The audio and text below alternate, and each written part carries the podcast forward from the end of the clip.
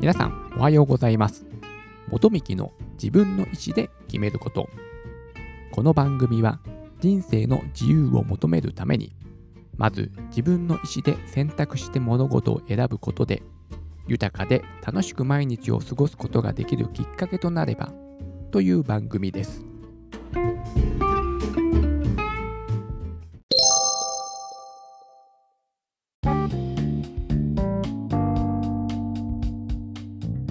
私たちは普段の生活で当たり前のように会話をしていますけども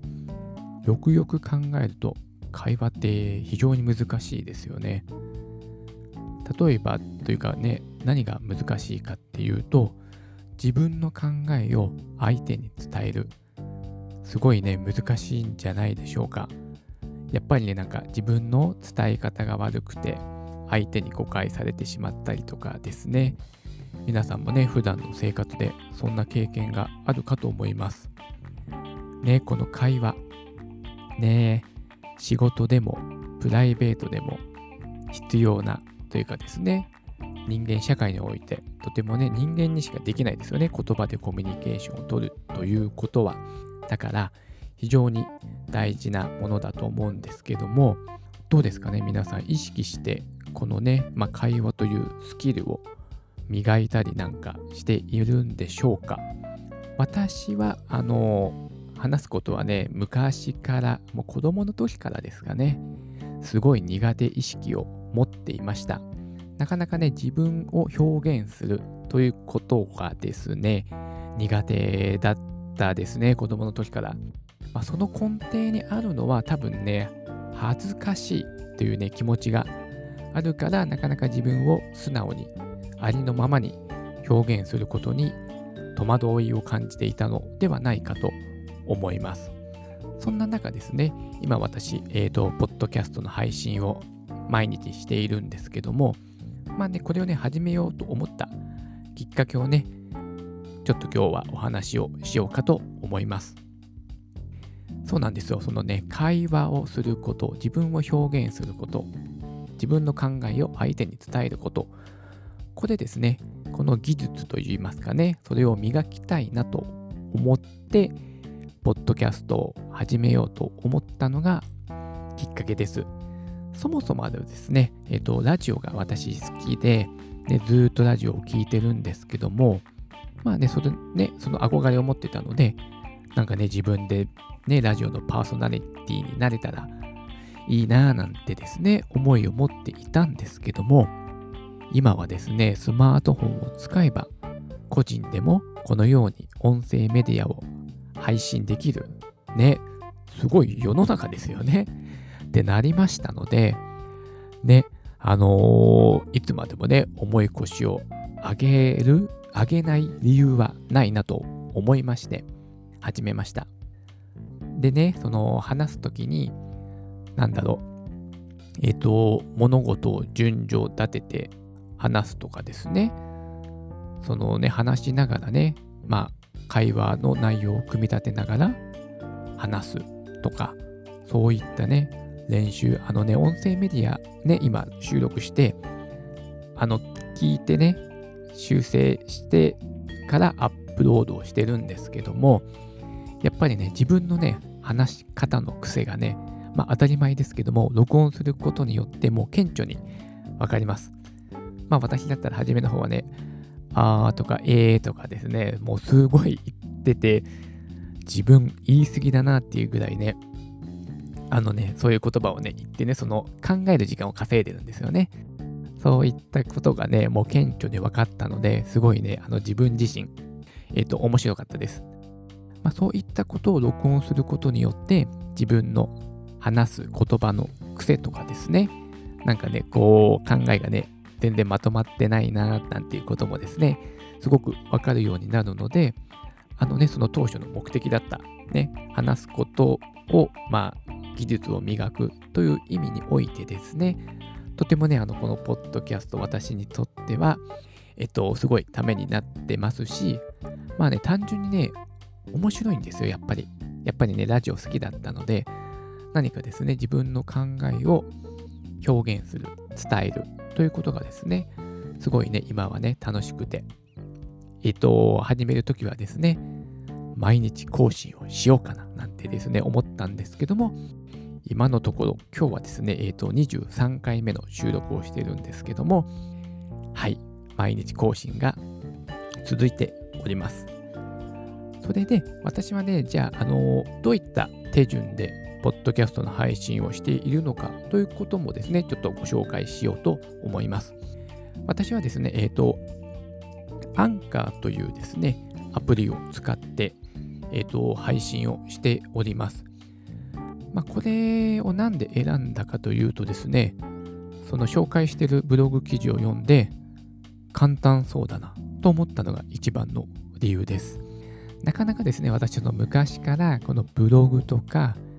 まあ、Twitter とか Facebook とかの SNS の配信をですね、まあ、そのいろんな人がやった方がいいですよとか言うじゃないですか。なので、私もね、もちろんやってみようと思ったんですけども、なかなかですね、続かないんですよ。そもそものね、あの、私の性格として秋っぽい性格なので、全然ね、続かないっていうこともあるんですけども、それで、まあね、そんな自分の特性といいますか、そういうのも分かっていたので、いかにですね、その配信する手間を簡略化できるか、というふうにね、思ってまして、偶然ですね、このアプリを見つけたので、今これを使ってます。で、これはね、スマートフォンで、えーと、音声を収録できて、で、そのままですね、えっ、ー、と、BGM もつけられるし、えっ、ー、と、カット編集もできて、で、いろんな媒体に自動で登録をしてくれるんです。ここがね、一番すごいとこだと思います。配信プラットフォームっていうのはですね、まあ、いろいろあるんですけども、まあ、有名なところでは、あの、Apple Podcast とか Google Podcast のね、あの、登録をなんとですね、自動でしてくれるんです。もう最高ですね、これ。だから音声を取るだけでいいんですよ。簡単に言うと。で、このね、アンカーという、えっ、ー、と、サービスなんですけども、これがですね、えっ、ー、と、Spotify に買収をされました。なのでですね、Spotify はもうほぼリアルタイムで、えっ、ー、と、登録されます。で、Google Podcast がうーん、自分はですね、2週間後ぐらいから登録されるようになりました。Apple はですね、まだね、登録されてないんですよ。だからそのプラットフォームによって、えっと、一番初めの登録される、えっと、期間がまちまちなようなんですけども、だから初めのこの、まあ、審査というか、なんでしょうね、登録の手続きさえ通ってしまえば、それからは定期的というかですね、自分がアップロードすれば、その更新が反映されるみたいです。なのでですね、まあ、Spotify はもうほぼリアルタイムで更新されるんですよ。この Spotify に登録されるってこと自体があれじゃないですか。かっこよくないですか結構この、なんか、かっこいいって大事ですよね。ちょっと自分いけてるみたいな。やっぱ人ってあの、自分大好きじゃないですか。だからね、結構こういう、なんだろう、かっこいいことしてるっていうのもですね、一つのモチベーションに私はなってますので、なんかですね、このポッドキャストの配信続けられそうだなとね、思ってます。やっぱ今ね、YouTube がね、すごい盛り上がってますけども、やっぱね、この撮影も大変だし、さらに編集も大変だし、そのアップするのにも、なんか概要欄にいろいろ書いたりとか、あとサムネイル作ったりとか、もうめちゃめちゃね、手間かかるんですよ。私もね、ちょっと、えっ、ー、と、糖質制限のレシピとかをね、YouTube で上げてるんですけども、まあまあまあ、めちゃめちゃ手間がかかります。でもね、このポッドキャストの配信は、まあ、収録、えっ、ー、と、ちょっとした編集でアップロード含めると、まあ、1時間もあれば、ね、作業できちゃうので、私はね、今ね、朝の日課にえー、このね、ポッドキャストの配信あ収録をね、加えてるんですけども、全然ね、あの、苦痛ではないです。なのでね、これはね、全然続けられそうだなと思ってますし、そのやっぱネタ問題もね、やっぱあるじゃないですか。毎日ね、配信していこうとなると、でもまあ、なんだろう、その、まあね、なるべくね、えっ、ー、と、ね、多くの人に聞いてもらいたいという気持ちもありますので、何かですね、えっ、ー、と、皆さんの有益になる情報も、もちろんね、優先的に話していこうとは思うんですけども、まあそんなね、えっ、ー、と、力を入れずですね、まあ、たまにはね、時間稼ぎで緩い話も入れたりとかしてですね、あしていければ、まあ続けられるんじゃないかなと今は思ってまして、まあ別にね、今のとこはネタに困ってるとかはないです。まあまだね、23回目ですしね、まあこれからどうなるかというとこですけども、なんかね、自分自身続けられそうだなというですね、まあ手応えみたいなものをね、今感じながら、えー、収録を楽しんでます。それでですね、あのー、なんだろう、まあ私、なんだろうな、その副業もやってまして、そのなんだろう、副業界隈の話にもね、あの、興味があるんですけども、あの、YouTube ね、今、広告が盛り上がってるので、皆さんそのね、広告収入が欲しくて、あのね、始めてる人もね、多いかと思います。このね、コロナウイルスで自宅にいる時間も長かったと思うので、それでね、YouTube に参入したっていう人も人もですね、おそらく多かったと思うんですけども、このね、デジタル音声広告市場もですね、実はね、すごい伸びるんじゃないかなと言われている、えーと、データがあるんですけども、えっ、ー、とですね、2025年、約5年後ですね、今ですね、デジタル音声広告市場が16億円のね、市場規模なんですけども、それがなんと5年後には420億円の市場規模になるんではないかと予想されています。すごくないですか ?420 億円ですよ。本当？本当ですかね？私はね、全然ね、盛り上がってほしいんですよ。だから、あの、ラジオが好きなので、ね、ラジオね、全然なくなってほしくないので、ね、そのね、音声、デジタル音デジタル音声っていうのかな、ラジオも今ね、まあネットでも聞けますしね、そういうね、市場がね、盛り上がってほしいとは思ってはいるんですけども、こんなに伸びるんでしょうか。ね。というものもですね、まあ実はね、ちょっとね、そのいやらしい考えもあって あのね、その、